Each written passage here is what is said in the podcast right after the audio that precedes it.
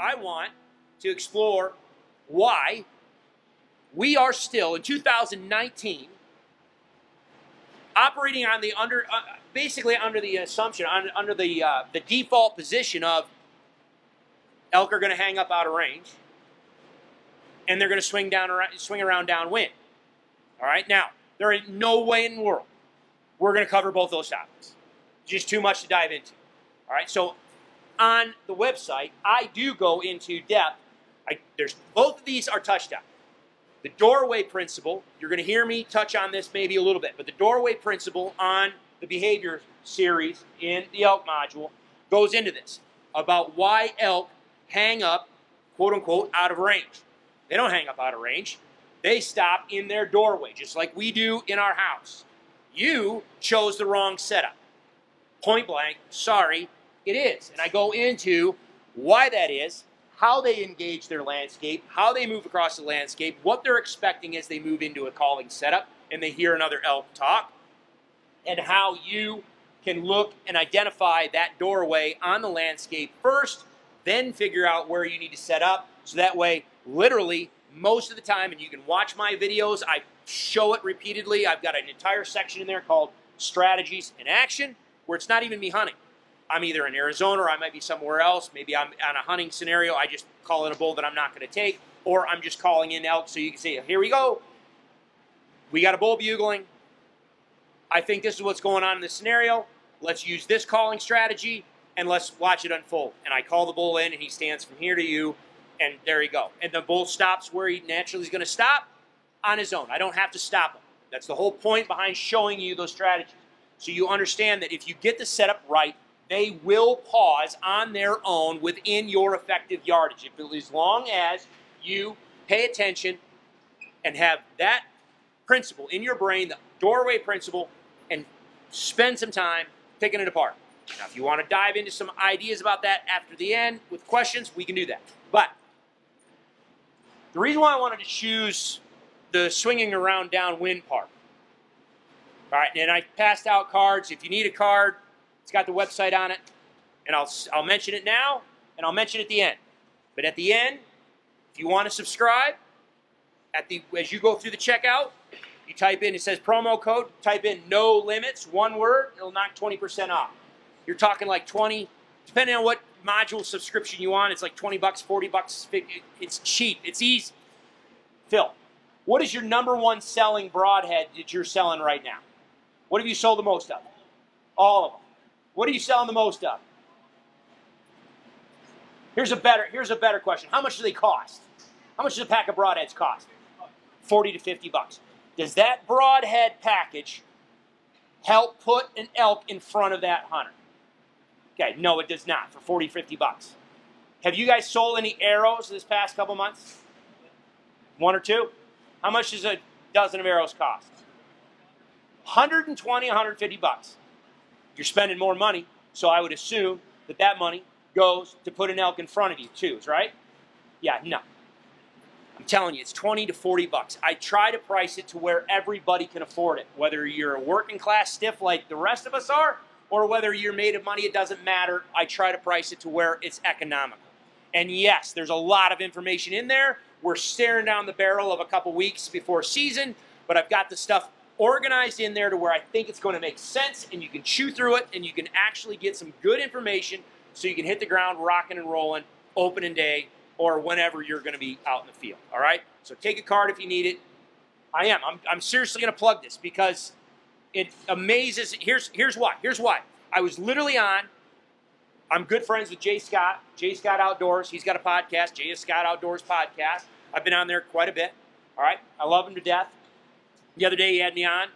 He had a guy that had some questions, wanted to bounce them off me, so we got on there together. So it was kind of a uh, round robin three way conversation. And even Jay, Jay has gone through all this stuff. Jay is an exceptional elk caller. He, he's guided and, and doesn't matter. The guy's good.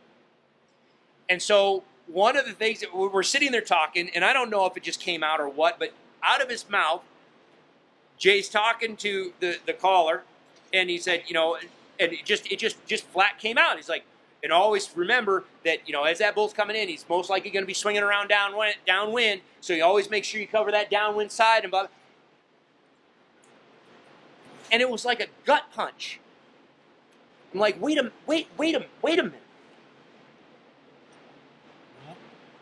Why are we still? It's 2019. We just got it done listening to a seminar about Sitka. Some of you in here are as old or a little older than I am. When I was starting elk hunting, you had cotton clothes. Quite honestly, you had military surplus a lot of times, or you had Mossy Oak or Realtree. It came out with that tree bark pattern. Oh my goodness, that was the, yeah, that was, oh yeah, cotton, 100% cotton. And they sold it. They were like, it's lightweight and breathable, as it was a good thing. I was elk hunting in cotton. We don't have cotton anymore. We've got awesome materials now. Look at the bows. My first bow was a PSE USA Spirit that launched a 2315 at a whopping 200 feet per second. That thing was sweet. Okay? We have come a long way.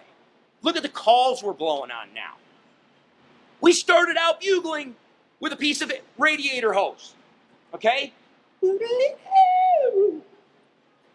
The sad part was it worked back then. All right? We've come a long way in technology. And every single year I see people saying, I need a new bow. I need to do a set of arrow. I gotta, I gotta have this, or I gotta do this. I gotta buy this. I gotta buy this. I, I wasn't successful last year. I gotta do. Okay, you can do that. Phil would love you to do that, and I want you to do that for Phil. Okay. However, how are we still behind the power curve on understanding the actual animal that we're actually going out there to, to, to, to tackle? And I mean that sincerely because there's a lot that, with YouTube, with the seminars, with all the information that's out there, and all the avenues where you can watch elk and you can see videos of elk. If you watch, you can learn. And I hope tonight we can kind of bake your noodle a little bit and get you to think about things a little bit differently than maybe you have in the past. First and foremost, how many people are absolutely satisfied with the performance that they have out in their elk season each year? Okay, awesome. Awesome. Good. Well, I hope that I can give you something to chew on tonight that makes it even better. All right? But for the rest of us, every single year I'm like, nah, I should have I should have done or I nah, man, I ah, I sh- I wish I all right? There's always something that a little bit more, at least for me, that I want. Okay? So, regardless of who you are in here tonight, I hope I give you something to chew on. All right, so let's take this idea swinging downwind. Okay? Swinging downwind.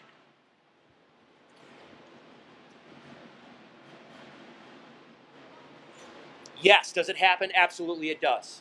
I'm not going to deny that it happens. I want to explore why it happens. All right? I talk on the elk module about how elk communicate.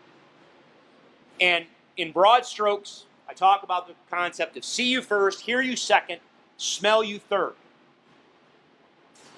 Some people confuse that and they think, well, smell you third. No, elk rely on their nose extensively. What do you Yes, they do. But we've got two different mechanisms going on in play here. If we're talking about communication, my handwriting is like a doctor. I wish I got paid like a doctor. But anyway, you, there you go. Communication.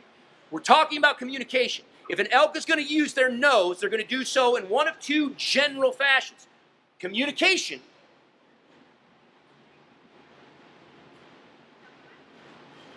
safety. That's the other one. They're not the same. They're not equal. They're not equal. They are both in play, but they're not equal. They use them and they focus on them at different times. So when we're talking about it from a communication standpoint, let's separate these two right now. And let's start with the communication. I talk about all the time. See you first, hear you second, smell you third. Elk are a herd species like cattle, like horses. Most of their vocal or most of their communication is body language. Ear position, head position, shoulder, body mass, how they approach one another. How many people have horses in here? Anybody?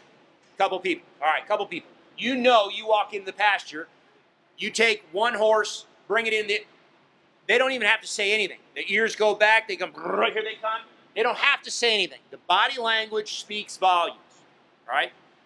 Elk are a herd species. The vast majority of communication happens visually. Only when visual communication does not give them the cues that they need to suss out whatever they want to, you know, decipher. That's when they vocalize. Same thing. How many have experience around cattle? Cows. Okay, handful. Do not be bashful. If you're sitting in here, gonna, mm, I know not, know, it's to be a bad night because I'm to be asking you all sorts of questions. Interact, seriously, because I want that feedback because I want to know where you guys are so I can tailor it how I need to. If we need to go one way or another, if you've got how, a pile of information and experience one way, I don't need to cover. All right, so don't worry about being embarrassed. Throw your hands up. Okay. Most people, if you're driving down the road and you see a herd of cows, if you stop and you listen, and I'm talking about cattle, they're not out there bellowing their heads off. Same thing with a group of horses. If you've got a horse pasture, you drive by a horse pasture, just do it. Next time you've got some time, you see some horses, you see some cattle, just pull up, stop, roll the window down, and listen.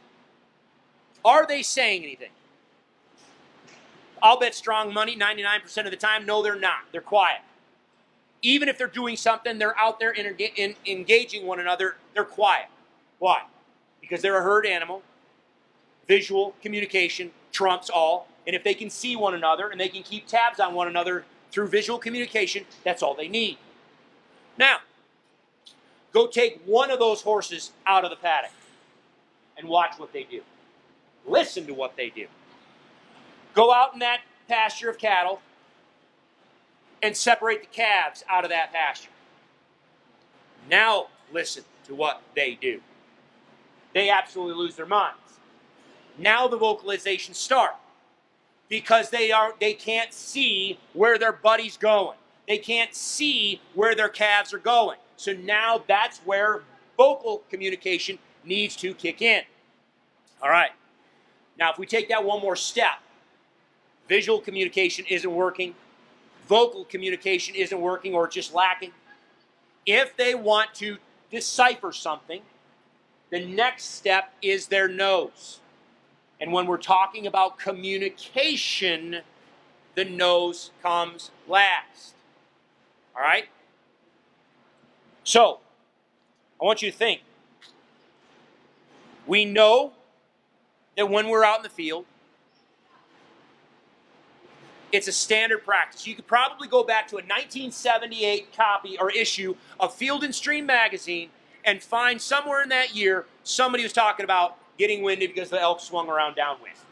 All right, this is arguably one of the top two problems that people vocalize, and whether they express me or you hear about it, they hung about a range, they swung downwind and busted. Aside from somebody else, you know, other hunters came in and, and blew the setup. All right? But let's think critically a minute. Whether You've been in Rocky Mountain National Park, Yellowstone, Evergreen, Conifer, shoot anymore, Loveland, okay, Estes. Maybe in the field while you're hunting. If you've witnessed one group of elk and they vocalize, and another group of elk joins them. Does that second group of elk swing around downwind?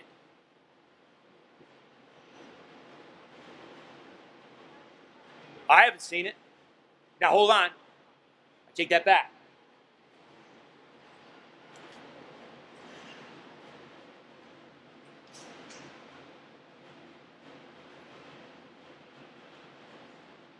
Cows and calves. Let's separate this out.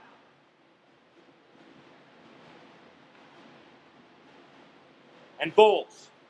Let's, let's break those down into two parts cows and calves and bulls. If we think about cows and calves right now, and oh, by the way, one of the things I talk about on the website, especially uh, it's throughout the different educational stuff that I, different segments. We've got getting started, gives you kind of my philosophy and some overarching principles and ideas to get started. We have the foundation principles where you talk about some of these foundational behavioral stuff foundation principles of vocalizations what, what cows are saying what bulls are saying how they say them then we have the gallery section where it's just me videoing elk doing elky things just no calling most of the time it's outside of the season so you just get to sit and watch elk interact in a wild free ranging set how nature intended it. You get to see what happens. Who's vocalizing, who's displaying what body language, etc. That's the gallery. Strategies in action, where we take all those principles, we go out in the field and we put those to use. So there's all sorts of different avenues in that website. Throughout all of them, however, when you are watching the videos of elk interacting with elk, if we're looking at cows and calves, I honestly do not, I cannot think of very many times, if any, that I've ever seen cows and calves going and joining another group of cows and calves and swinging around downwind. I can't. Now, the other thing I want you, to understand that for those that are not familiar with me, from a behavioral principle standpoint, it's very hard to prove something to be. It's very difficult for me to say, here, this is what I believe, I will prove it. No. I gave you evidence to support it. But as soon as someone comes up with even one little thing that just kind of puts that in question, it may have just disproved it. So, quite honestly, a lot of times you can never prove something to be. All you can do is try to disprove it. And the more times you fail at disproving it, it just lends itself to be more robust. All right? So when I look at all the times that I've sat and watched cows and calves interact with one another, and at this point we could even even talk about young bulls or elk that are interacting with one another outside of the rut. So let's take testosterone out of it for a moment. So even if we've got cows and calves and young bulls, a lot of people know that You'll watch a group of cows and calves. You'll have those year and a half old and maybe even two and a half, sometimes even three and a half year old bulls that are still in with that cow calf group. From a from a behavioral standpoint, those bulls are still young. They still like that safety blanket of the cow calf group, and so behaviorally, they still need that support structure. Once they start getting that three and a half, four and a half, and older, that's when they become a little bit more independent. They start going off doing their own thing. So when we're talking about cows and calves, yes, you can throw a spike a two and a half year old bull in there if you want. Outside of the rut, I really can't say that I remember a time seeing cows and calves approaching another group, swinging around downwind. Now, for bulls, yes, I can. Yes, I can. And most of the time, if we think about it critically, most of the time, now I'm not talking about hunters right now, I'm talking about elk interacting with other elk. Most of the time, when you think critically about it and you see, say, a young bull approaching another group of elk sometime during the quote unquote rut, and I'm whether we're talking end of August, into October, doesn't matter, but roughly sometime around that breeding season, yes, we can see when those bulls will come into another group. And yes, they are visually seeking. You can watch their ear position. You can watch their head position is up. Their antlers are up. Their ears are forward. They're coming into that situation. But you absolutely can see those animals swinging around downwind. Why? Is it from a communication standpoint? Maybe. I would argue, from a communication standpoint, cows and calves really, there's very few times where they have anything to lose if they're going to approach another group. However, if we start getting into the rut, we start getting into September, let's just say, early October, there are times that a young bull or another bull could stand to lose something if he just marches right in on, say, a herd bull with his cows. If he doesn't know who that other herd bull is, and he, being the younger of that group or smaller of that group, comes in and he's a subordinate animal, he might get his butt whooped. He might actually get the absolutely ever living blankety blank stomped out of him and get a set of antlers right through the flank. All right? So, I would argue that we can see bulls swinging around downwind. And yes, they are using it from a communication standpoint. They're swinging around downwind to scent check that situation to see do I know this bull? Is it somebody I know? Is it somebody I've already dealt with? Is it somebody I know who's pecking, you know, whose dominant status I already know? Did I did I go fisticuffs with him? Or am I a young bull? I don't know. I come around. It sounds like there's some cows and calves over here. I'm interested, but I come around and I whiff and whoa, nope, there's a no, that's a dominant bull. Ooh, now I've got to be careful. That is communication. He's getting information through that. However, I will argue the reason he's doing that is for his own personal safety. He doesn't want to get stomped on. He doesn't want to get gored. He doesn't want to get his butt whooped. Typically, you see younger age class animals being cautious in September when they engage another group of elk where they believe there might be another bull in that group. All right, so I can absolutely say yes. Elk will swing around downwind. But if we look throughout the year, the other thing I talk about all the time, you will hear me talk all the time about getting rid of testosterone. Get rid of it, ignore it, dismiss it. Testosterone is the most frustrating wild card that you can ever throw into an equation and try to figure out. Because there's going to be some days you go out in the mountain, you blow a cow call, blow a bugle, and they about stomp on you and run you over. And you're going to be walking on cloud nine about here, and you'd be like, yes, this works. And so the next day, you go out, you do the same thing, and you can't buy an elk. And the next six days, you wonder what the heck happened on the mountain because I swear I was a superhero just the other day and I called in every bull on the mountain and today I'm in the same spot and I can't I can't do anything. What the testosterone is frustrating.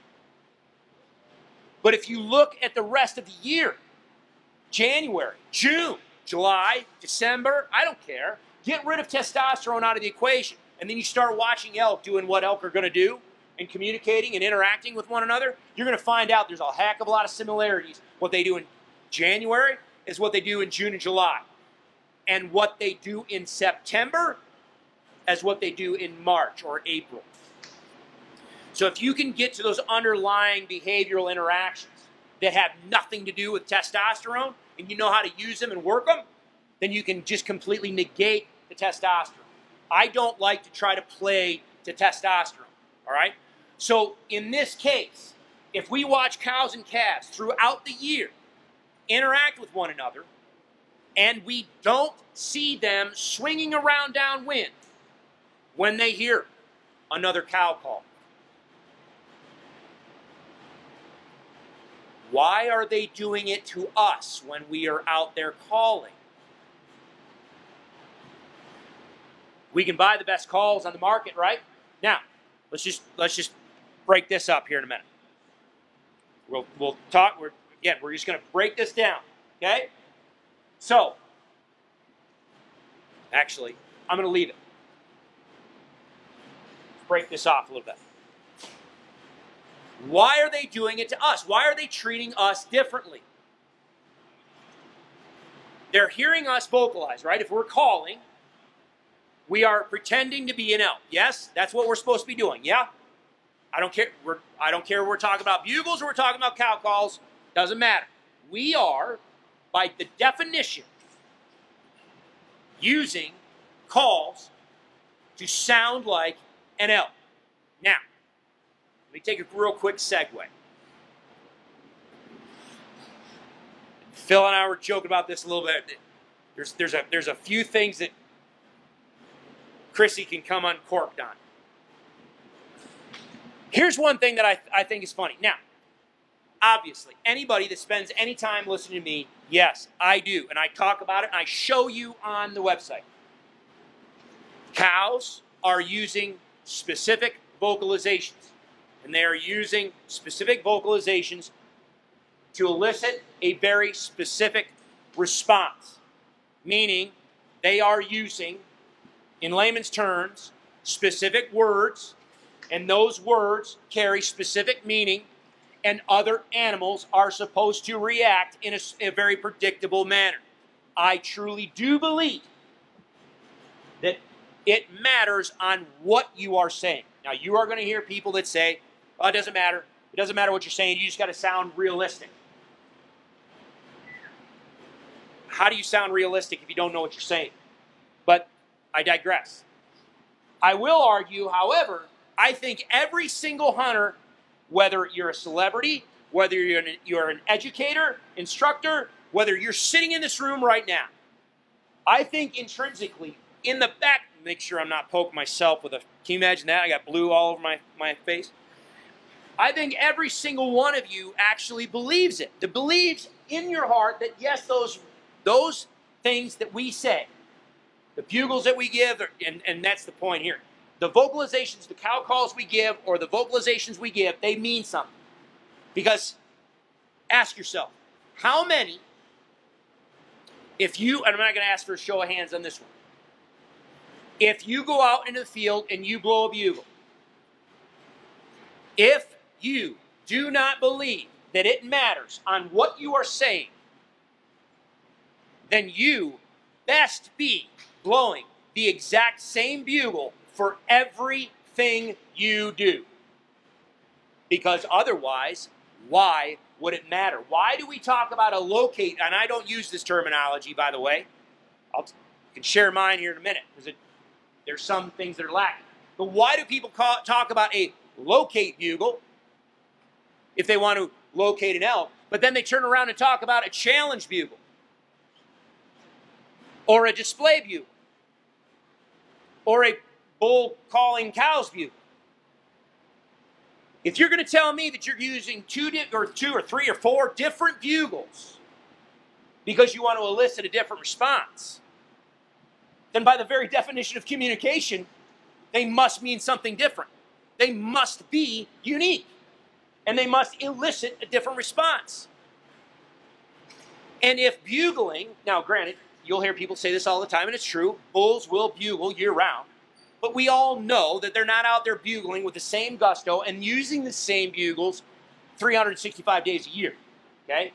You're not going to go out there in February and hearing bulls on their winter range cranking out what I call a dominant bugle. It ain't going to happen. Okay? So if we're going to sit there and we're going to say in September, one or September and October, two months out of the year, bulls are going to have different vocalizations that elicit a different response. How in the world are we not going to say that cow elk that are with their calves and with their daughters, last year's daughters and their year, previous year's daughters, engaging with 20, 30, 130, 300 other individuals in that herd, 365 days out of the year, they're not going to have specific vocalizations. It doesn't make sense. It just doesn't make sense. So let's assume, if you're with me, that what they're saying matters and that they are using words. All right? However, you want to define words. All right. So if we are going to be using cow calls or if we're going to be using bugles, You think about the calls that we have today. Like I said, when we started out, these little bendy straws that you blow through that sounded horrible versus what we've got today. We've got some of the best mouth diaphragms you can imagine. Open reed style calls now that are so hyper accurate. We've got bugle tubes that are just incredible with the back pressure that they create, the versatility they give you, the realism that they give, and how much instruction has been over the years on getting people to be more accurate, more realistic in their calling. I think a lot of people have gotten so much better at their calling these days than it was 20 years ago. It's insane. So if we look at a vocalization being given, in my mind, if they are going to treat us differently, again, if we're going out there and we're calling and those elk start to come in and they swing downwind, in my mind, there's two reasons, two possible reasons. One, one is we're just not realistic and we just don't sound good.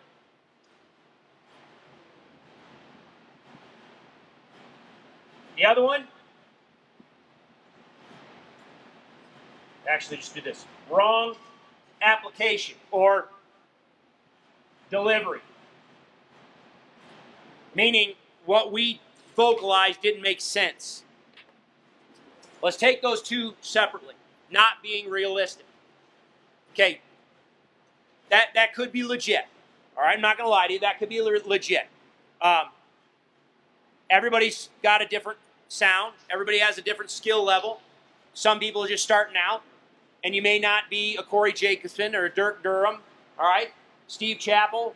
You may not have that unbelievable, absolute perfect realism in your vocalizations. And you could argue that maybe from a scientific standpoint, maybe if we were to take a cow elk, let's just use cows for a minute, and record her vocalization, and there's something in behavior or in, in vocalization and behavioral research, you can run that through a sonogram, but you can basically graph out electronically what that sound footprint looks like. Maybe we can make the argument that no matter what call we're using, let's just take Corey Jacobson or a Steve Chappell for a minute the best, some of the best callers you'll ever hear. Maybe they do their best rendition of a mew, and we run that through the graph. And then we listen to a cow and, and we compare the graphs. Maybe those graphs are different. Maybe there's some frequency, some quality in that vocalization that elk can hear that we just cannot replicate. And so it kind of stands out as different. Okay, I, that might be legit. I don't know. Then it might be that, that might be re- legit. However, we know that there's way too many people that are successful in calling out. We call them in. We call them in all the time. Some of us more than others, some years more than others. But we call them in all the time. So we know that it works. The other thing is, if you spend any time listening to elk talk, you know there are some elk that absolutely sound horrible. I mean, they just sound horrible. How many times have you been out in the field and you heard something, whether it's a cow or a, bugle, a bull bugle, or excuse me, you hear a cow vocalization of some sort, or you hear a bull vocalization of some sort, and you're like, oh, there's somebody, you know, there's another hunter up there. Ah, damn, there's some. Here we go. Got other hunters coming in. Great, yeah, but and then five minutes later you look up, oh, nope, nope, elk, elk, get, ah, dang it. And you missed your opportunity because you thought it was a hunter. That happens all the time. If you look at vocalizations, I talk about this again on the website. You'll see me graph this out. You got that? We want to let's just let's just do it right now. Let's just pull that bandage off. Let's just go back to our high school days. Okay? Biology, college, biology, bell-shaped curves, statistics, math. Okay? Yeah, bell-shaped curves, all right? Frequency distribution. A lot of elk are going to sound very similar, big fat part of that curve. Then you're going to have that little tailing off end over here, And for those of you that skipped out on your uh, courses, this is the curve that I'm looking at. All right.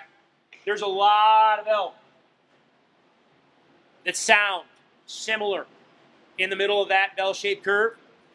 But then you've got some of these elk out here that maybe are really low-pitched, raspy hoarse. Just you're like, just give it up, man. Seriously. Okay? They sound horrible. Versus you got some elk way out on the high end of the spectrum that are really high pitched, really whiny, maybe even bird like. All right? If you ever look back on the you know on the days of Sceery calls, S E E R Y Sceery calls, it was great because they got this popularity, but they had this really high pitched bird like weird sound, and that people used to criticize all the time. But then they'd criticize it, and then people would go and call an elk and kill them with a Sceery call. Why? Because it actually fits on the spectrum. All right, there are some elk that sound different. So if we look at this principle of, well, we just don't sound realistic. From a quality sound standpoint, I don't know if I get behind it. I don't know if I get behind it just because we've got incredible calls these days that are hyper accurate. We've got more people spending time practicing and getting better at their calling and we have this natural variability in the elk themselves that we're trying to emulate. And then we have the environment that we're calling in. So different terrain, different thickness of habitat, if we're thick timber, dark timber, you know, Uh, up above alpine. There's all these other different factors that are going to affect the sound quality that we give. And we just have way too much examples and repeatability of actually being able to call elk in and put them five steps from us. So I don't know if I really get behind this. However,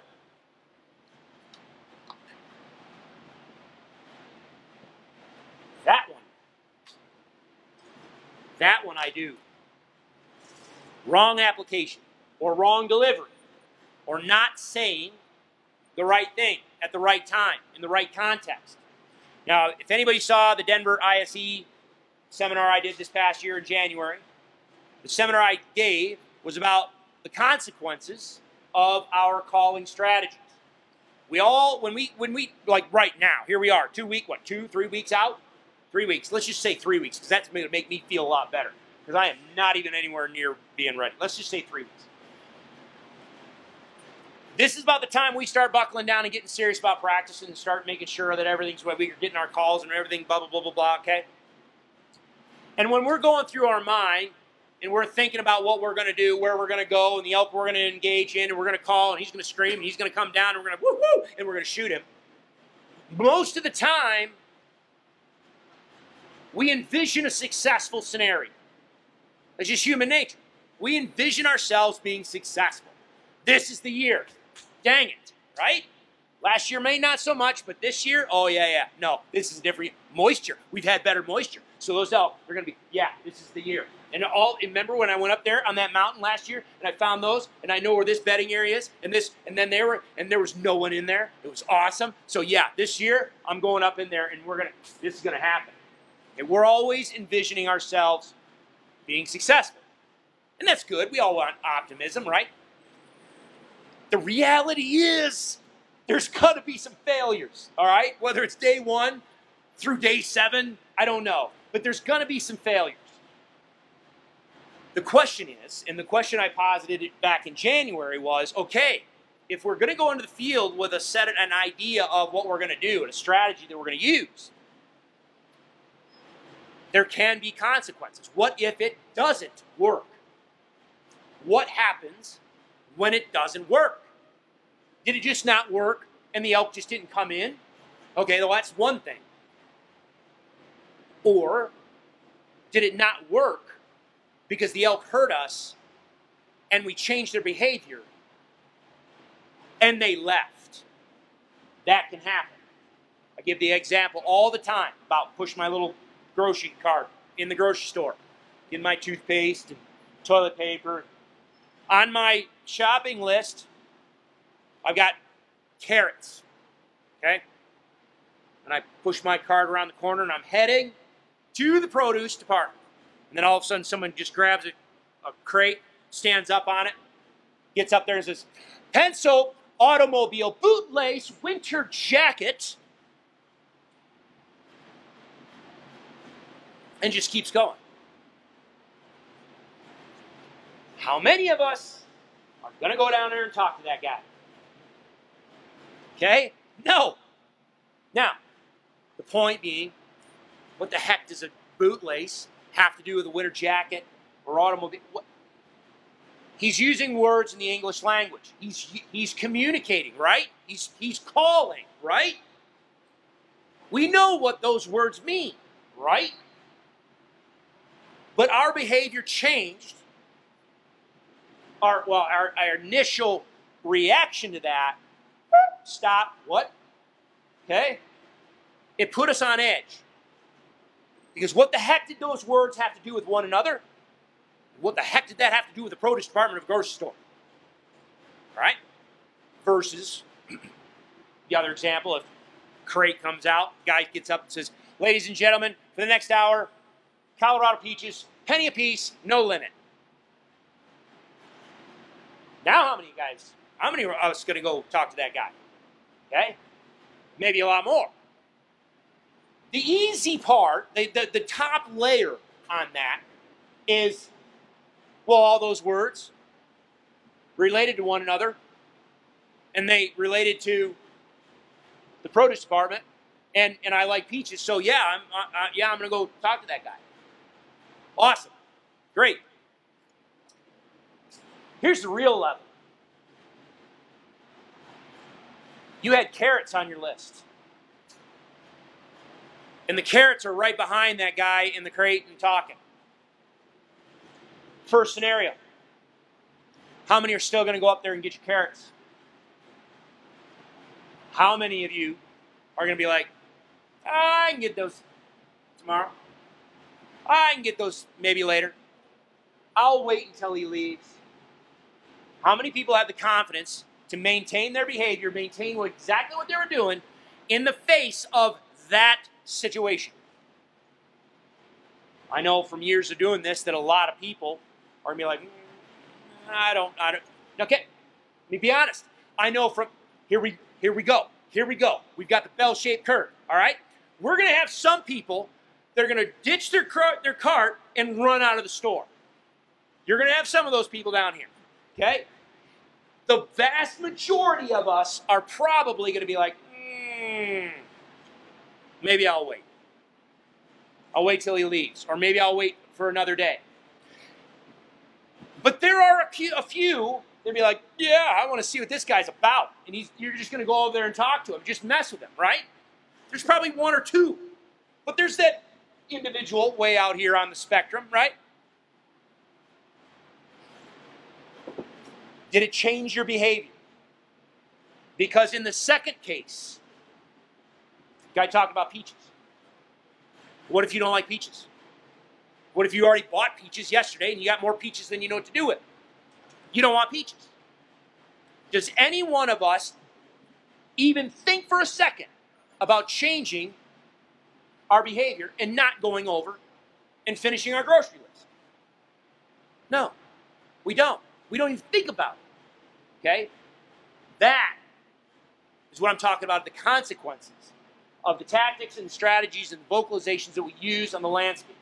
They can have consequences. Sometimes you just ignore them. You're like, I don't want peaches. I don't, I don't want what you're selling. I don't care. And they just go right back to doing what they're doing. They go back to feeding. They use the same bedding area. They use the same trail going up the mountain. They use the same wallow. They go back to the same bedding area feeding area, wherever. The beautiful case about, or beautiful thing about that scenario is, you can come back that night. You can come back the next morning. You can come back, and you can work that group again.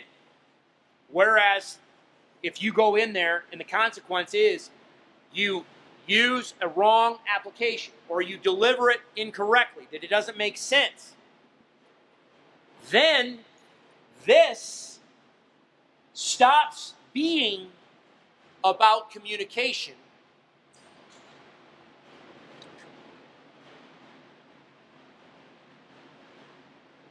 and it starts being about safety. What the heck is going on up there? And do I want any part of it? You're up there calling, okay? It's in the morning. Bulls are out in the open, or they're out in their feeding area. They're starting up that mountain. They're heading to the bedding area. You're doing what you can do, and you're kind of cut them off, and you're getting up there, and you start calling.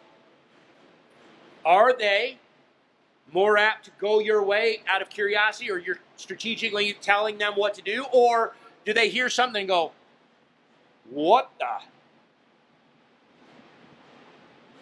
let let's take this route. And they just go a different route. Maybe they run faster up the mountain. They just get to the bedding area before you and stand there and let the wind swirl around. And then they start what? Using their nose. Why? Safety. Nose, safety, nose first. You're not going to fool their nose. And they know it, and that's why their bedding areas are where their bedding areas are. Because it is the best place to have conflicting wind currents that are always going to be channeling a new scent that they can constantly evaluate. Are they going to do what you want them to do? Or is it going to stand out to be something that they are concerned about or that doesn't make sense? That is usually when I see elk, even cows and calves, choose to swing downwind. One of the things I always say is you're never going to make an elk do anything. You never make them do except maybe run away. All right? All you can do is put in their mind what they ought to do, or might be what is in their best interest to do. All right? Sometimes, unfortunately, we inadvertently put in their mind what they ought to do is scent check this situation because it's not quite making sense. All right?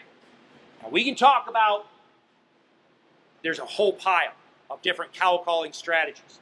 You're going to hear me talk all the time about using, and you'll see me use all the time, a very targeted cow calling strategy, leaning heavy on lost mews, asking for response, leaning heavy on assembly mews, saying, I want you to come to me. There are some major advantages to using a targeted strategy, cow calling strategy. Okay? But I do know, and I, I want to touch on this tonight because I do know with the popularity of a lot of bugling, everybody's talking about bugling. If you watch any video on Instagram, YouTube, or excuse me, yeah, YouTube, Facebook, very rarely are you seeing somebody put posting a video of them practicing their cow calling. 99% of the time, it's somebody practicing their bugling ripping out a bugle and wow, here we go. That's awesome. there, that, that's fine. I'm not here to rip on bugling or bugling strategies because they can can be successful in the right situation with the right bull in the right area at the right time.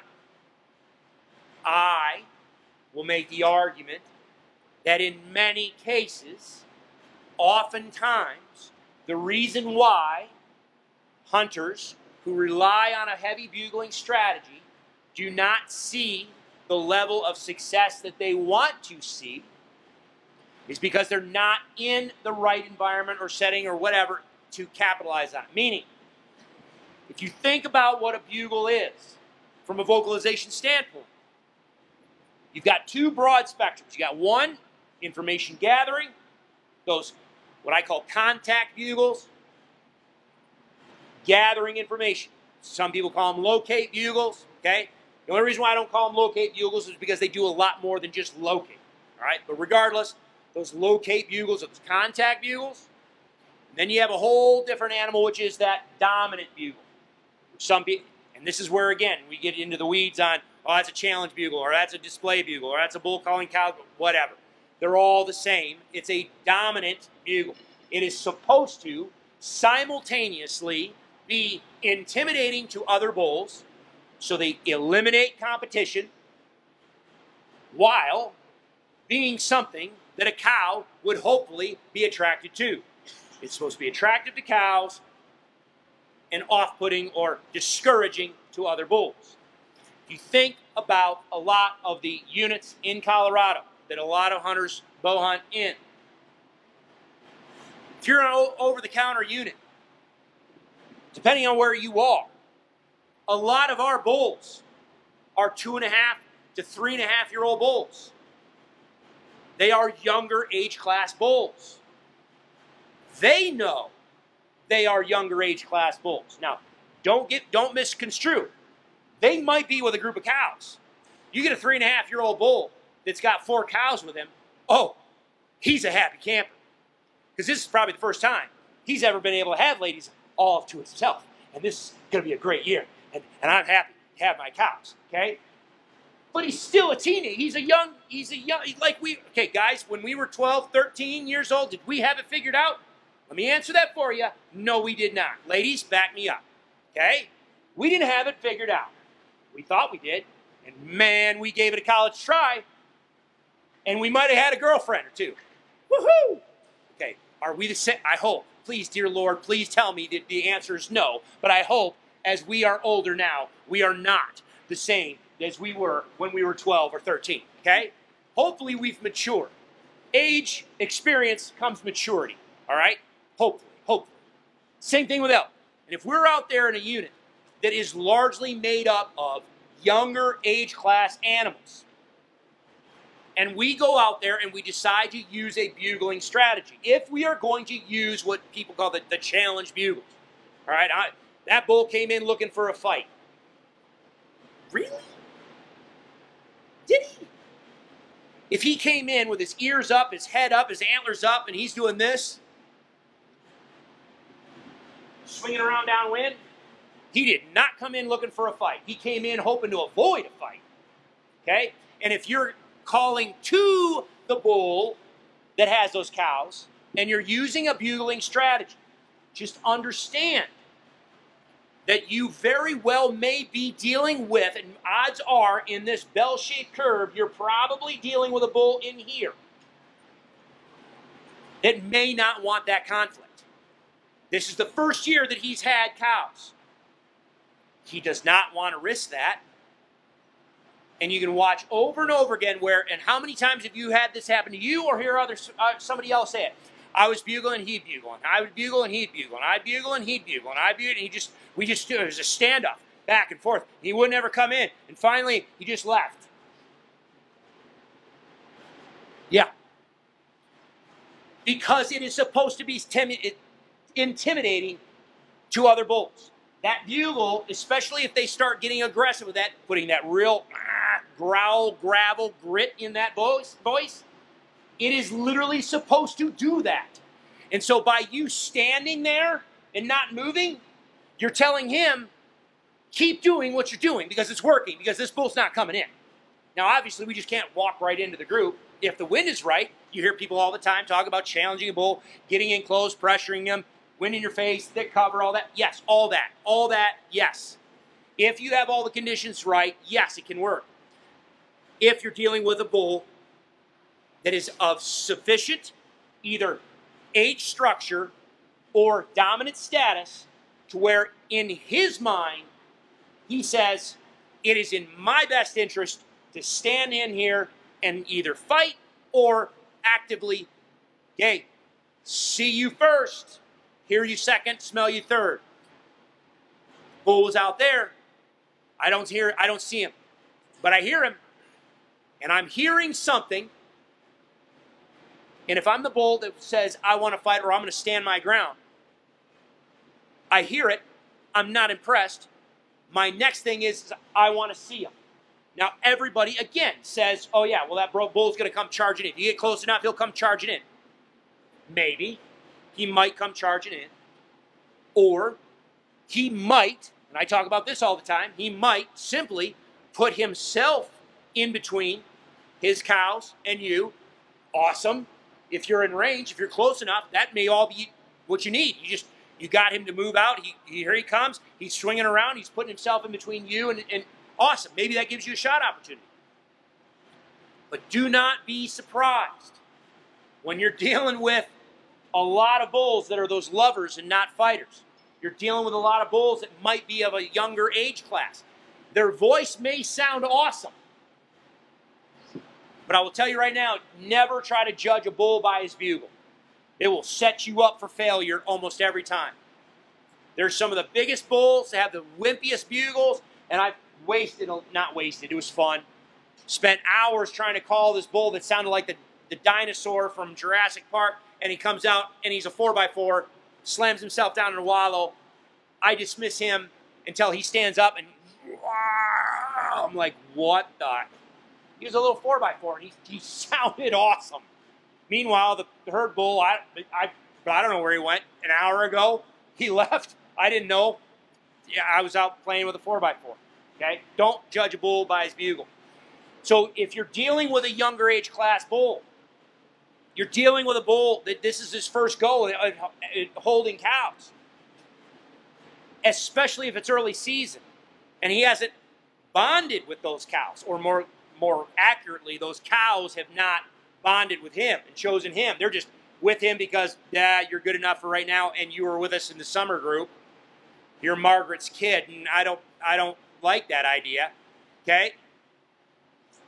Don't be surprised if all of a sudden he leaves with one or two or three of them, or just none. He's like, I'm out because it's not in his best interest, especially if in August, right now, he's getting pushed out by every mature bull that's out there, or at least an age class above him, or a bigger body, more aggressive bull.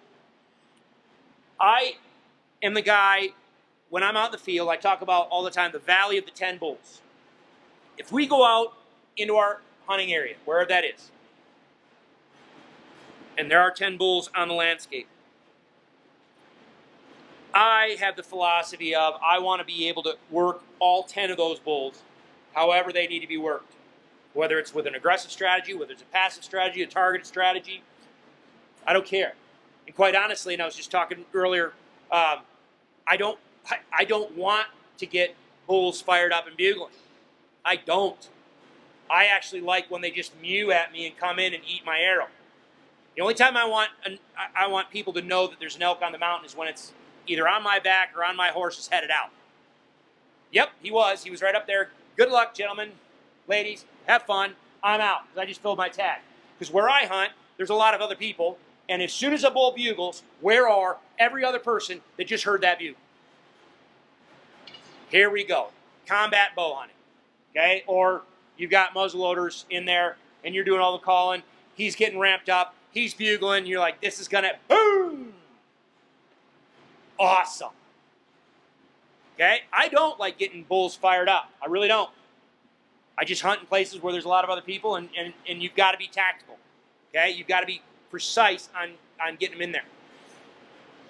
If you go into the field with the idea that you want to use a more aggressive style tactic, and I do lump most bugling strategies in that more aggressive style calling, understand that you are going to be going into that, my proverbial valley of 10 bulls.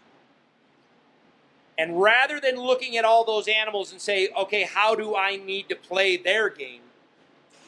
What you're doing is you're going into that valley and you're saying, okay, I need to find the one bull or two that want to play my game. There's nothing wrong with that at all. Just understand, you may need to cover country. You need to, you may need to stay mobile you may end up bumping a whole bunch of elk, all right, before you find that one bull that wants to play your game, especially early season. Now, this year, we start August 31st, right? And then, so we're a week behind where we started last year, so we are, that's the other thing, too. People forget that we say opening week. Opening week for us is just a calendar date. For elk, they're on a photoperiod cycle. That doesn't change. So this year we're engaging elk in a completely different behavioral cycle than we did last year. We may already find a lot of those bulls have already made that pre-rut move. We may find a lot of those bulls already in and around those cows. We may find a lot of those cows already have figured out what bull they want to be with and are starting to bond with them and, and go off on their own in that direction. I have an entire discussion about rethinking the rut on why, in some cases, some cows are cycling early rather than late. Everybody likes to use the excuse, "Oh, we had a, it was it was quiet. We had a late rut." There's really only one thing that's going to push a late rut, and that's poor body condition of cows. I don't think we're going to have that this year. I think we're going to have really good body condition, which means those cows are going to cycle in on time or earlier, depending on the factors that led up to that, whether they were the bull, whether they got a cow, their, uh, a calf at their side. So all sorts of different things that, that can play into that. So this year, I have a feeling we could end up running into a situation where we've got cows with bulls. They already figured out where they want to be. They're already they're probably going to be scattered across the landscape because the food is in a lot of areas is still pretty good. Yes, some of the high country, unless we get some rain, it's get, starting to get a little dry. But by and large, I think we're in a situation where we got enough moisture and we got enough feed on the landscape where we could have elk scattered all over the place. If you are going to go into the field this year and you want to use a, a strong bugling strategy, that's fine. Just understand when that bull starts responding and he's coming in, if he hangs up and starts bugling back and forth, back and forth, back and forth, back and forth, and doesn't come in and doesn't commit, he's doing exactly what a bugle should do. He's doing exactly what he should do. He's vocalizing exactly how he should. And if you don't move or do something different, you are playing right into his hand. And it's just going to keep going back, back, back, back, back, back. You're going to either need to be more aggressive and crowd it, you're going to need to be active and either change positions or change your tactics, change your strategy, change your vocalization, start acting a little bit more frustrated, start you can there's people talk all the time about raking stuff, there's pluses and minuses to raking, but you're going to need to change how you're vocalizing at that animal. There used to be this adage of if you hear a bull and he bugles a certain way, copy him give the bugle that he, you know, if he bugles this way, then you then you mimic him and, and give him the same bugle. If he steps it up, then you step it up. Well, okay, but the problem with that is if you had to get into a conflict with somebody, would you rather be in a conflict with somebody who might be a little bit less aggressive, a little bit more unsure, a little bit more timid, a little bit more shy, or would you like to be going toe to toe with someone who is at least as confident as you. Someone who is at least as aggressive as you. At least as perceptively dominant, physically fit. Whatever you want, whatever adjective you want to use, because that's what you're showing or saying to that bull. If that bull bugles, I talk about level one, two, and three. Level one being low intensity, level two, medium intensity, level three, high intensity. You're bugling, oops, sorry, you're bugling at a level one, he steps up to a level two, and you go with him. He stepped it up and he was like, oh, let me see how he handles this. I'm going to step it up level two. And then what do you do? You go, all right, I'll step up with you. So now you go back and forth a little bit, and he steps it up a little bit more, gets a little bit more intensity, he starts raking stuff and just thrashing stuff around. He's like, all right, fine, I'm going to step this up to a level three. I'm going to step this up in intensity. And then you step up with him. What are you telling him? Essentially, you're the guy that's telling him, saying, I'll go wherever you want to go. You want to step it up? Let's step it up. Let's go. Keep on, keep on doing it. Let's go. Do you want to go toe to toe with that guy? No, most likely not. Most bulls don't either, especially if they're younger age class. And so that's why they go back, forth, back, forth, back, forth, back, forth, back, forth. Okay, I'm out. And they leave. So change your tactic. My recommendation, if that starts happening, if you insist on going with a bugling strategy and you start getting in that shouting match and it's not going anywhere, then start tapering off and sounding more frustrated and start pacing back and forth. Move your position, move your position, Start using those other vocalizations that bulls do, those whines, those moans. Start sounding frustrated, like you're getting worried. If you start thinking or start giving him the idea that he's got the upper hand, that is when he might break free and want to come in. Again, hopefully, if you did your job right, see you first, hear you second, smell you third, see you first kicks in. He's like, oh yeah, I got this guy. I want to see him, so he comes in directly. But if you're going to use a bugling strategy, understand a bugle is simultaneously supposed to be intimidating. A more aggressive bugle, not a contact bugle, not a locate bugle. If we're talking about the, what you see on YouTube and on, you know, just going crazy, that is supposed to be intimidating. So do not expect that bull to finally not go, goodness freaking gracious, who is this guy? I need to, I better kind of check this, I need to check this out. And then have him swing around downwind. Okay? So, yes, if you're going to take an aggressive strategy, yes, it does kick in the default that they might swing downwind. But the thing is, is you don't have to. There's a whole lot of stuff out there that you can do that doesn't kick in that potential aggressive interplay. Even if you want to use bull vocalizations, you don't have to be aggressive with it. There's a lot of different bull vocalizations that are out there that you can use that don't trigger, possibly, possibly, won't trigger that defensive worry, if you will, on some of these younger age class bulls. Yes, if you're in a situation where you know you clearly have a mature bull, and that mature bull is absolutely, clearly defending that group of cows from satellite bulls, yeah, now you oftentimes are faced with the option of saying, okay, if I can't call, if I can't sucker some cows out using cow vocalizations, maybe I've used glunking and all this other stuff to try to, to worry that bull to make, you know, to simulate that I'm another satellite bull getting too close to his cows and get him to come around and, and try to route me out. Maybe I do need to get aggressive and be challenging to it. Absolutely. Absolutely. It's a valid tactic, high risk tactic, but sometimes it comes with high reward. But if you don't know the type of bull that you're dealing with, I'm the type of guy that says, don't, don't be afraid to use all the tools that are available to you in your toolbox. Practice your cow calling. I always like starting off low key, working my way up. That way, doesn't matter what bull in that valley, the proverbial valley of the 10 bulls, I run into. I engage them, or I have the ability to engage them however they want to be or need to be engaged. I will always call as much as I need to, but I will never call any more than I have to.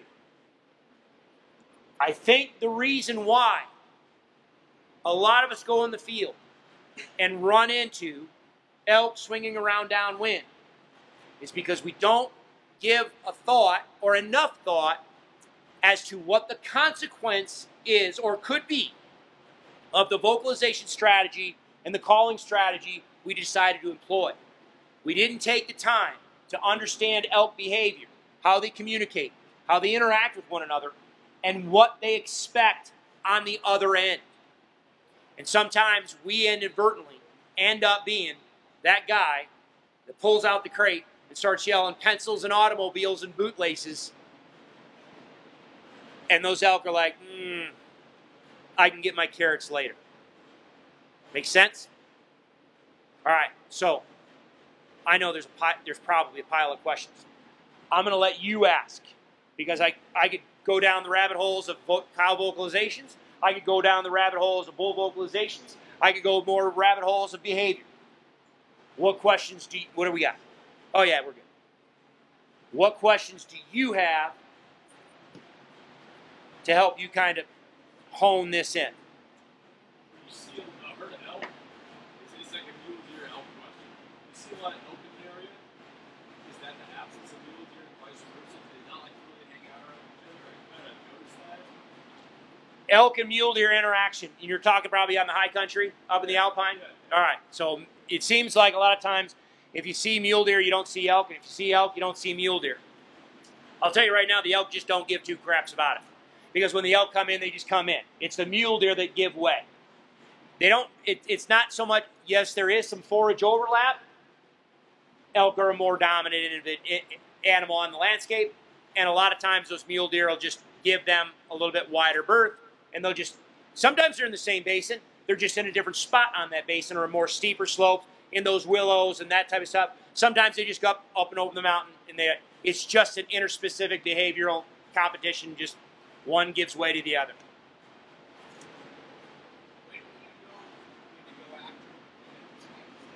Awesome, great question. All right, question is when do you how do you know when to go after them and when to set back? All right. This is one criticism that I get, and I will own it. I am, by default, a little bit more passive when it comes to my engagement on elk. Only because, I don't know, maybe I just haven't found an awesome honey hole yet, but most of the areas that I'm in, there are some times when the elk are all over, and then there's other times where it takes three or four days, and you're like, okay, fine, okay, good. Finally, I found them crap, it's just one group. I mean, it's it's one bull and a handful of cows, and brr, that's it. In this entire area, they're it. Okay, I need to play this strategically. Now, sometimes it works. You go right in there and you call them, and yay, yay. Other times, no. You've got to be able to have a chance. Maybe the wind is wrong. Other hunters, terrain, location, especially in the high country, that gets difficult.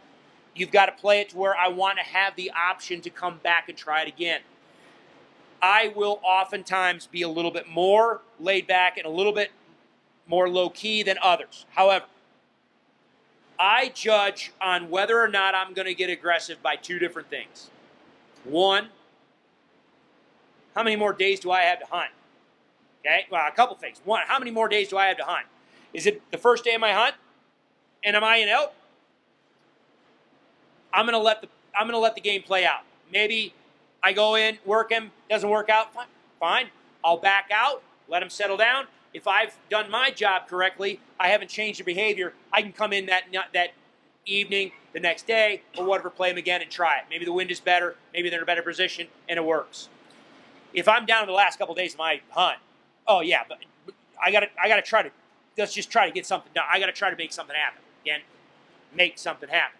Hopefully that's not making him run away. And try to make something happen.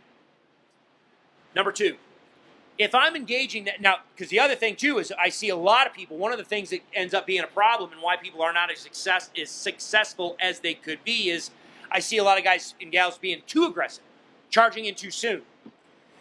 If that elk is responding and he's showing interest and there's engagement, I will typically let that scenario play out.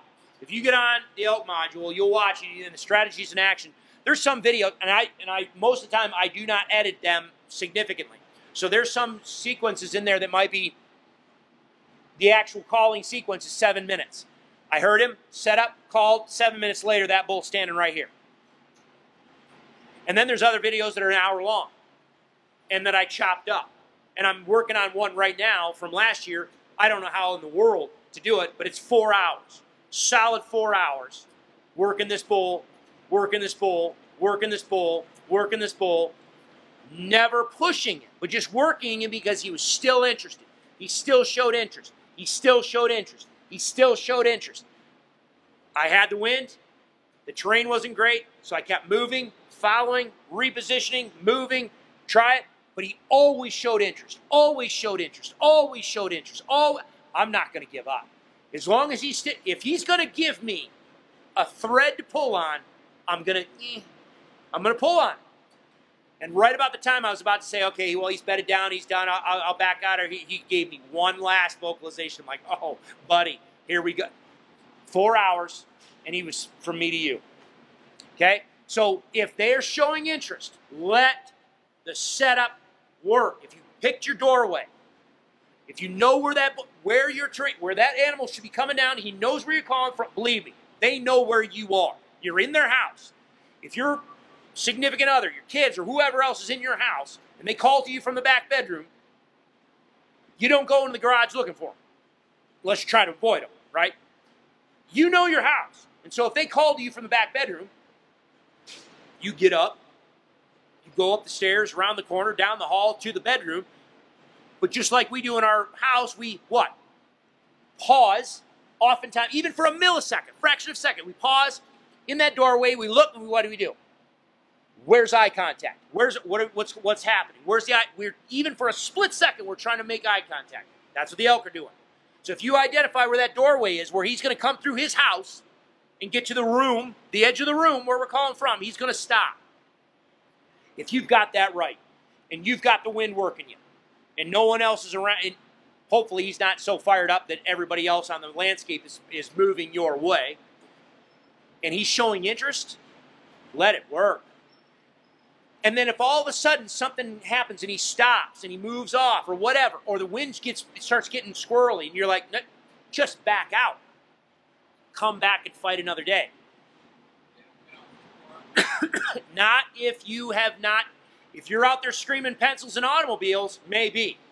But if you're in there talking about peaches, no. A lot of times they just go back to doing what they're doing. Again, my calling strategy, I start low key, build up if I have to. I will call as much as I need to, but not more than I have to. I'm not going to try to push the issue initially.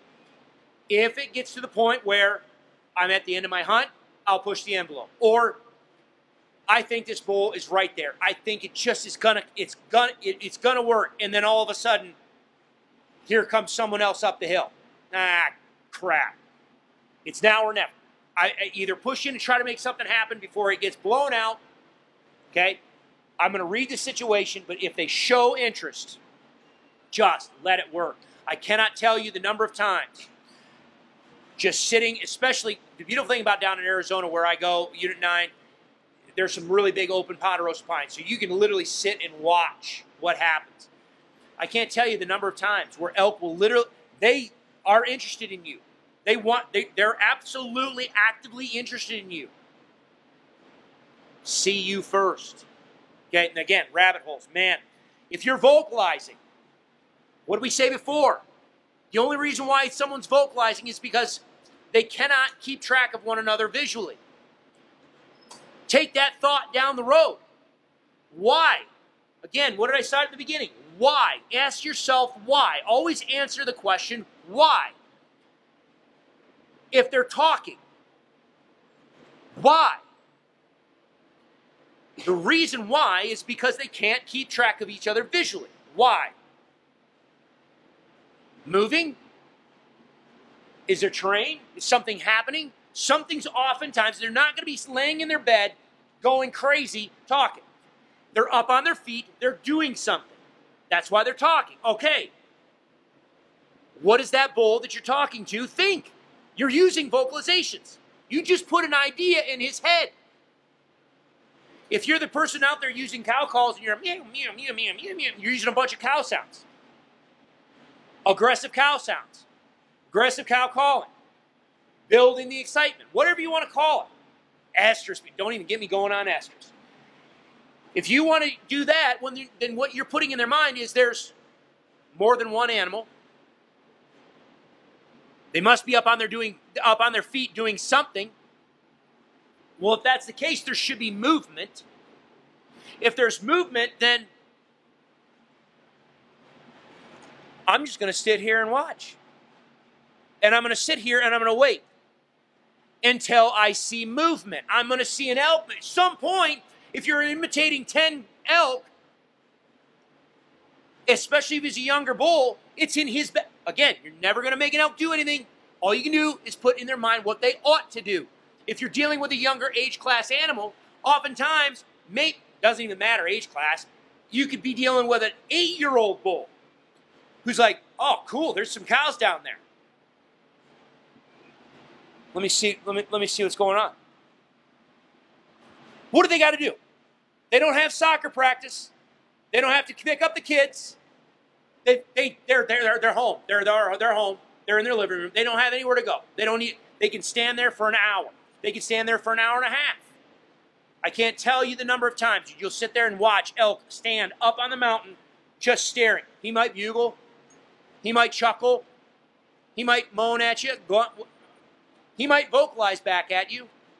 And then he just goes back to feeding, chewing his cud, standing there watching. He's just waiting. But that's where we as hunters get impatient And we're like, God, I got, I got, I got to move. I got to do something. And here we go. And we walk out, and he's like, "What the?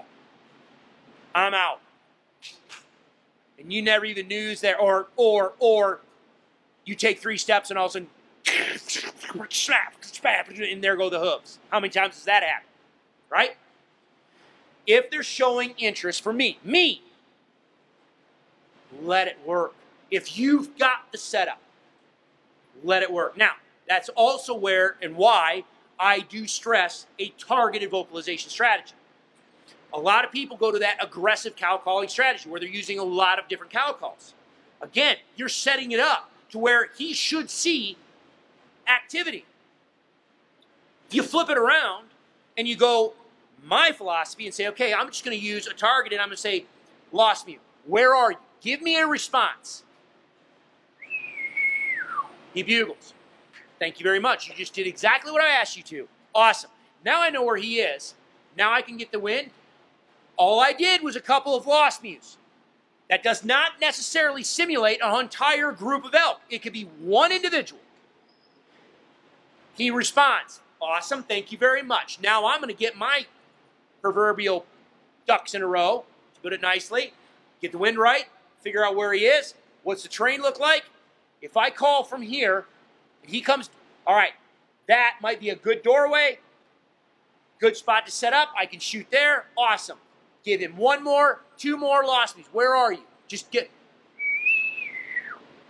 Awesome. Assembly mew. Hey, I want you to come to me. Mature cow, I want you to come to me. Especially if you're using, if you're either with a bull that is not I was going to say henned up. we were talking turkeys earlier. Cowed up or henned up, you, you get the idea. If he's not with cows and he's seeking cows, awesome. Here we go. If you're if you're dealing with a younger age class bull that maybe you just got ran out of that other harem, that other group, and you don't care if he's a five by five or I don't care. Give me a bull. He's on his own. Hey, I want you to come to me. You start using assembly mews, the only animals on the landscape that use assembly mews are dominant cows. Dominant cows, you might be hunting a bull that's two and a half, three and a half years old. But from a research standpoint, with all the collaring and all the ear, all the tagging, you literally, I can tell you right now, you might be dealing with a 22 year old cow. She's been there, she's done that, and she survived how many archery, muzzleloader, first, second, third rifle seasons? For 20 years. Okay? A dominant cow says, Hey, you, come here. Yes, ma'am. She's a single cow. She doesn't need to be moving around. And quite honestly, she just told you to come here. Why would she move around? So now that bull doesn't think that there's going to be activity down there.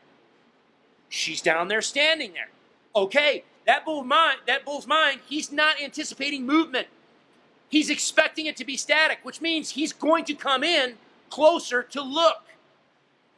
So the strategies that you use to call, oops, sorry, will also dictate how aggressive I need to be. I will start low key and build my way up.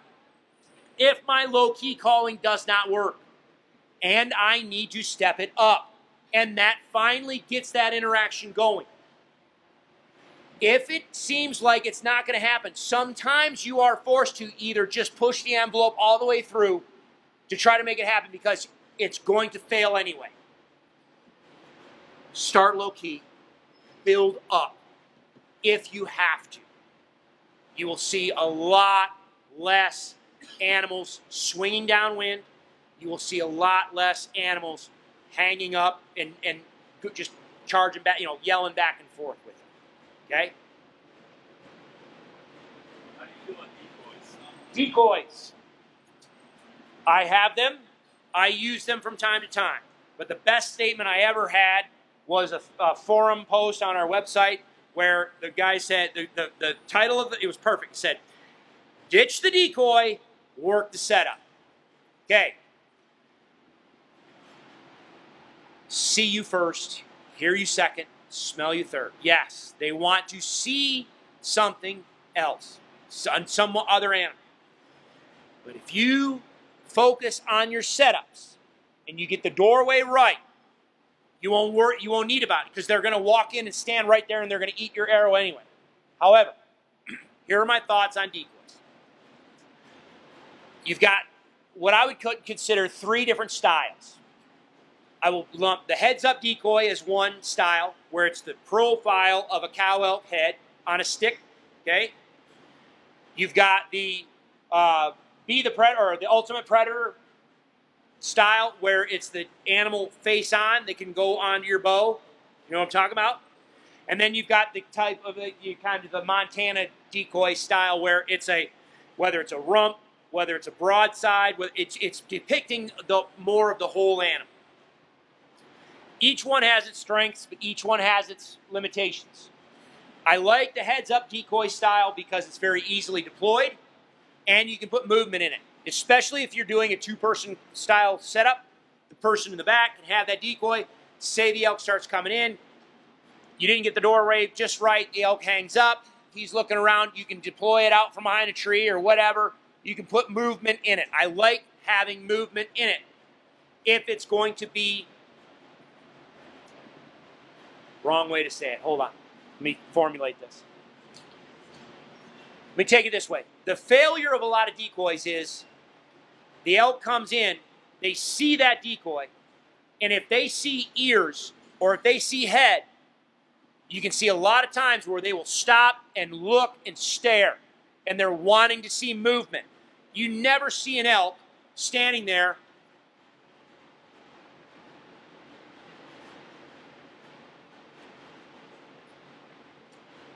right? Unless they're staring down danger. Okay? So you'll see a lot of times where, like for instance, the ultimate decoy or ultimate predator decoys. I think their strength is if you need to move and you need to walk at them. If you are putting movement in and you're walking at them, yes, that decoy is awesome because it allows you to get away with it. Because behaviorally, from a visual image, that cow her ears are forward, her face is forward. She sees you, she's walking towards you. Okay, that makes sense. Okay, it will allow you to move. I have seen repeatedly where if you use that style decoy as a static decoy, especially on older age class bulls, as soon as they come around the corner and they see it, boom, their first reaction is head goes up, ears go forward. What the heck is she looking at? And if they're even remotely have any age to them, that's when they start going,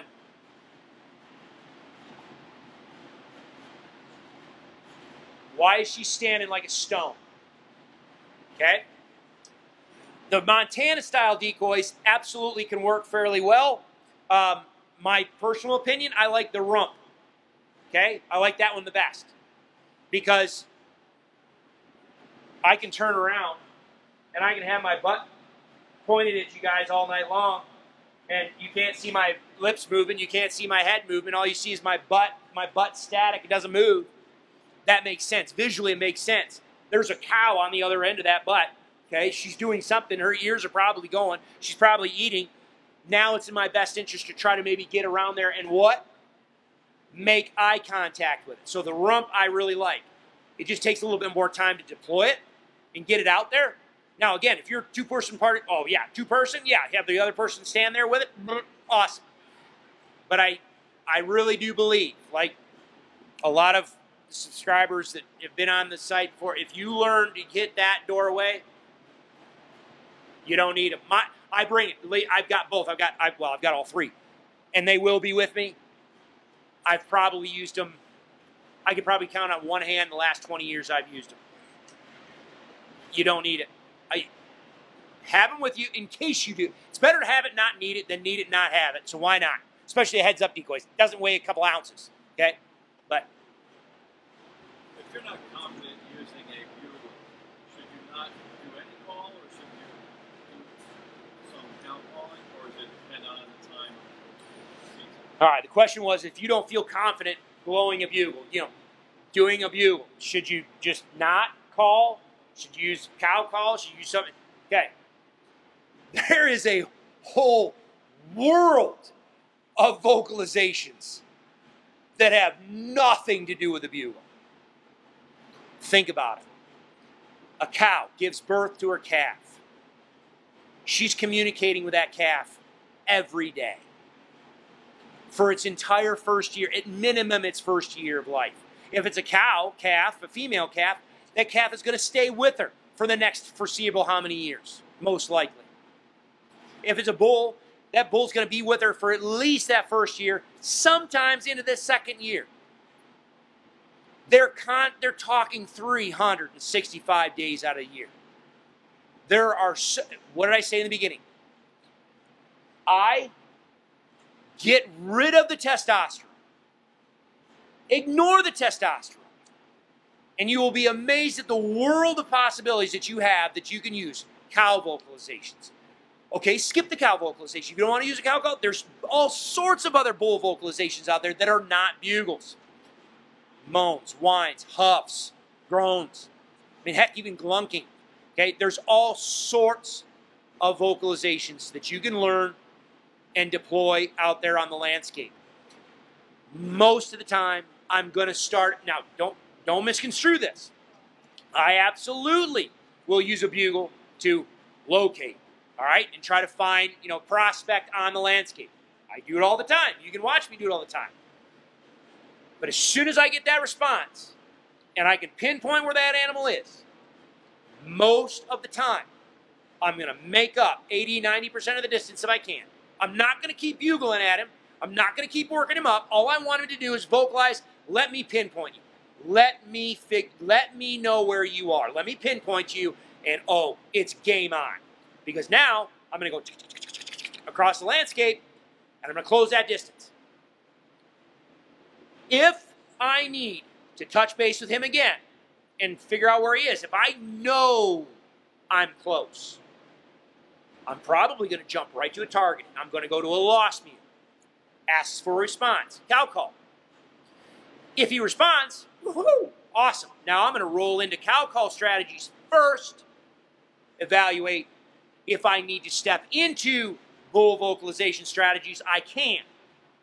But I'm going to start with a cow vocalization first. Because there's so many different words and so many different ways that you can structure your communication with that animal. However, if he if I move in and I give him a lost mew and he doesn't respond, I try, try, and he doesn't respond. Okay, maybe, especially in those years here in Colorado where we start early, or maybe if you find a bull that they're still working out their pecking order, maybe they're not interested in cows yet and they're more worried about another bull in their in their close proximity. All right, if I'm not going to get a response with cow calls, okay, now I pull the bugle out. I'm going to test the waters. Give him a contact, level one contact. Just where are you? If he responds, great, here we go. I'm always going to try to start low key and build up. I will oftentimes start with a cow vocalization strategy first because I have more versatility with it. Make sense? That does that matter in rut? In the rut outside the? That's the beautiful thing. Get rid of testosterone. Who cares about the rut?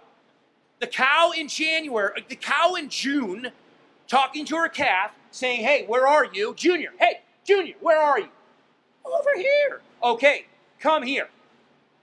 Nothing to do with testosterone. In December, when they're all on their winter range, and all of a sudden they start moving through the trees, and somebody goes over here. Where, where are you guys going? Where are you guys going? Over here. Zero to do with testosterone. Go to the base level of behavior, go to the base level of communication. You've got so much more to work with. If you encounter a bull that is under the, he's got a, a, a harem and he's fired up and blah, blah, blah. Okay. Or they're still working on the packet. If he's not responding to that base level of communication, then start tiptoeing into that tidal pool of testosterone, and I only go as deep as I have to. Okay?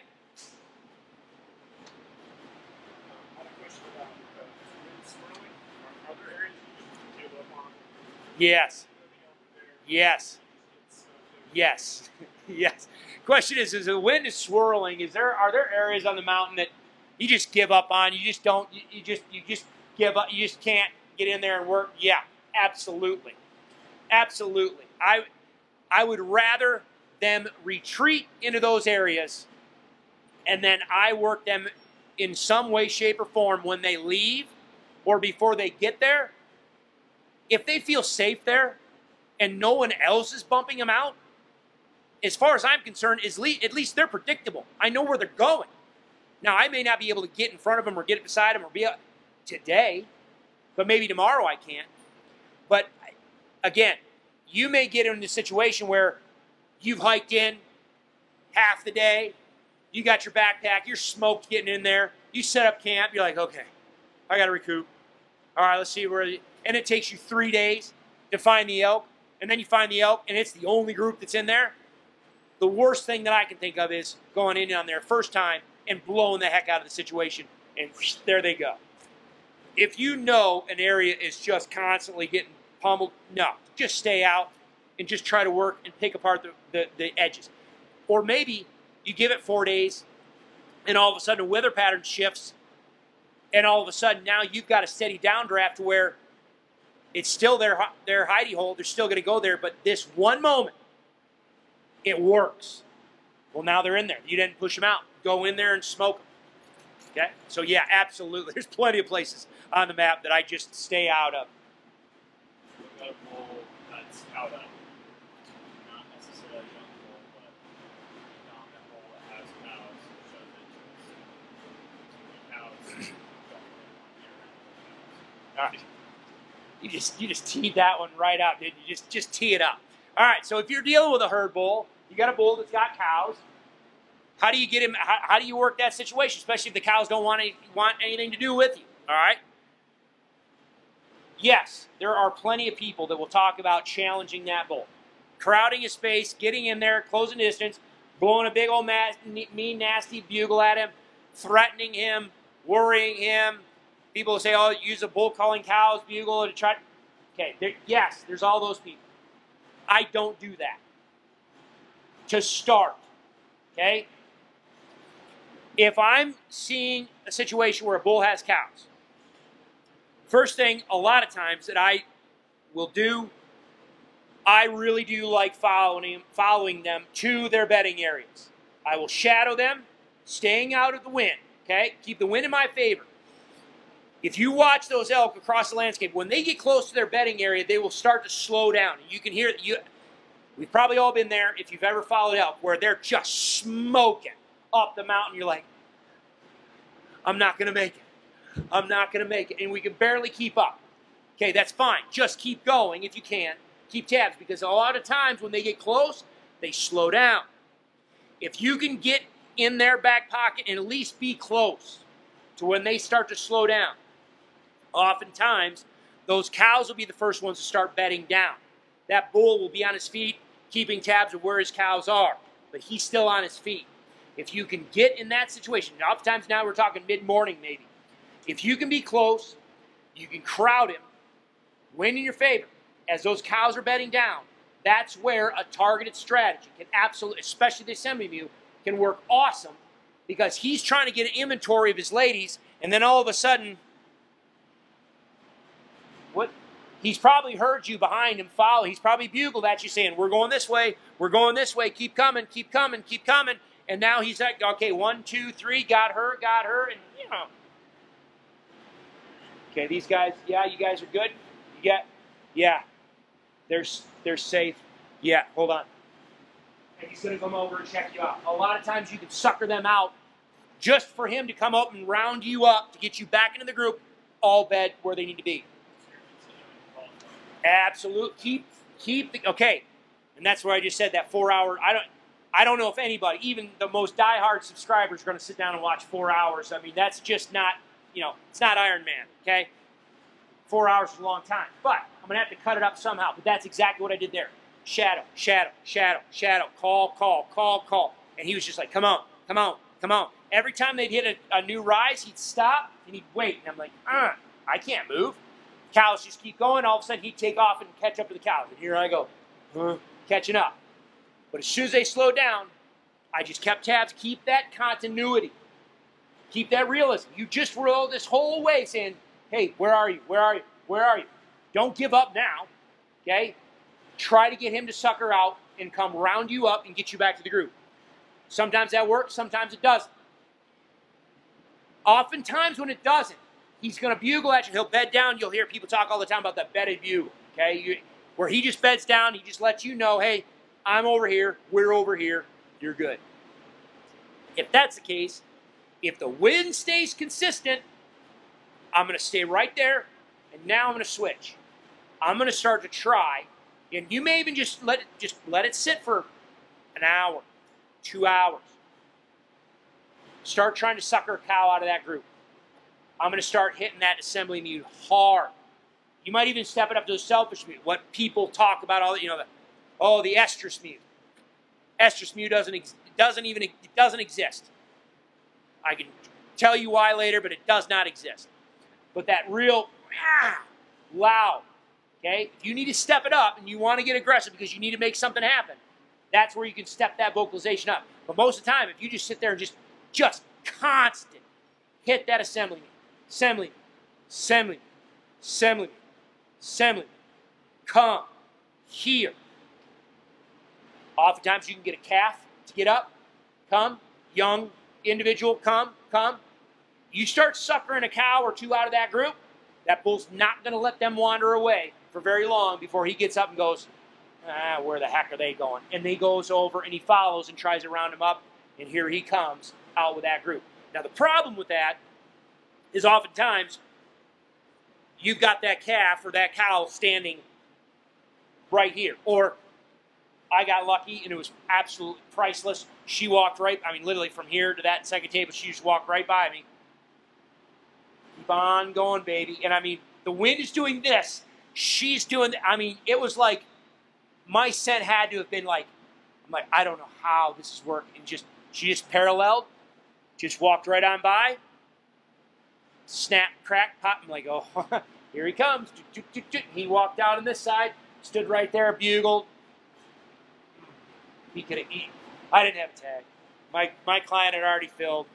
But yeah, I try to sucker him out. If that doesn't work and I'm down to the end of my hunt, that's when I'll try to pressure. Maybe glunks or something else. So your your doorway kind that, that you're talking about trying to get them to come down in, but you're also talking about the bulls that we all know that don't come in. Yeah. So are you changing your doorway, trying to get closer to them? I will- Or are you trying to get them into that one? I will always, if I have the advantage to get closer and I can do it safely, I will always get closer. One of the things that is a problem, oh, today, I, so in case you didn't hear that question about the doorway principle, if I am I setting up and just trying to make that animal come all the way down to my quote unquote doorway, or am I trying to get up there and and do I move if he's not going to come in?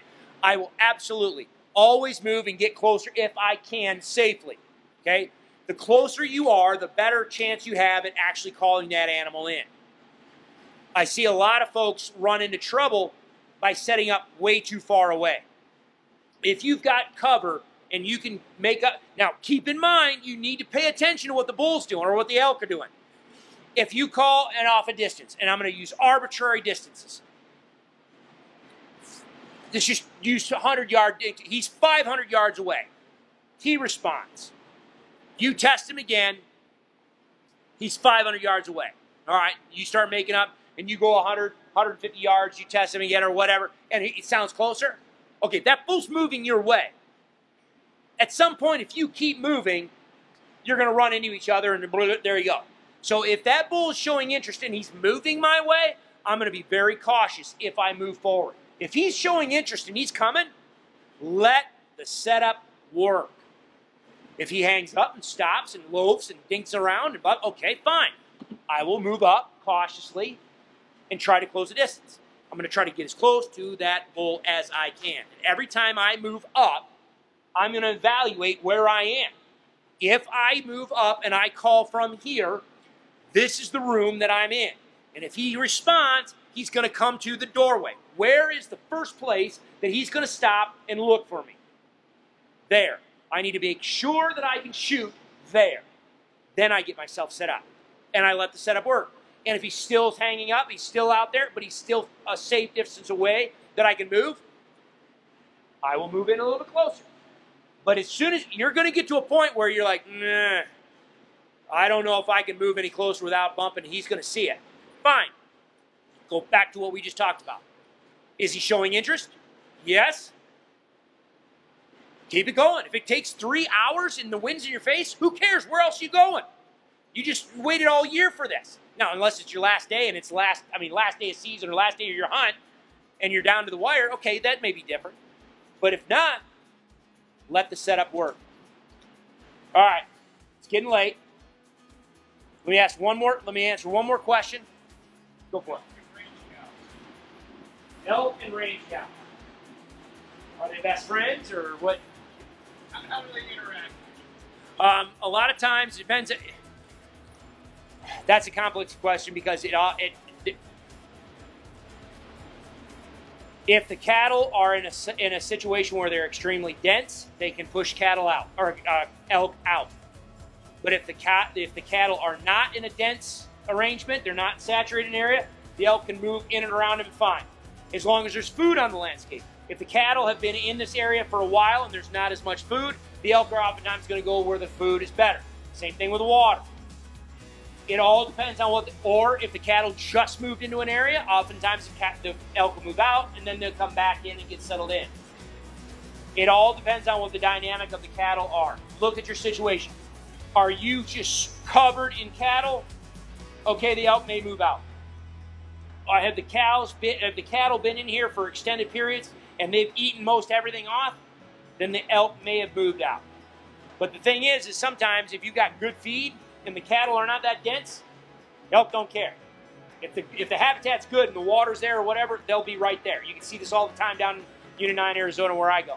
The cows are in the water hole. The elk, or excuse me, the cattle are in the water hole. The cattle move off. The elk come right down, and boom, there you are. Uh, However, if the cows have eaten all, uh, elk or cattle have eaten everything off, the elk are going to go somewhere else. So just evaluate the conditions on the landscape that you're in, and then the timing. All right. All right. I will hang around individually after this until Phil kicks us out. But if you guys want to leave, I understand. I've kept you here long enough. Thank you for sticking around this long. Please, by all means, if you like this type of inter- this thinking, this process, it makes sense to you. Do yourself a favor. Go check the website. Take a card. I've got a pile of them up here. Take a card. Check the website. Put no limits in there, and it'll knock 20% off. And set yourself apart from every other hunter that's going to be on the mountain this year. Good luck. Thank you for being here.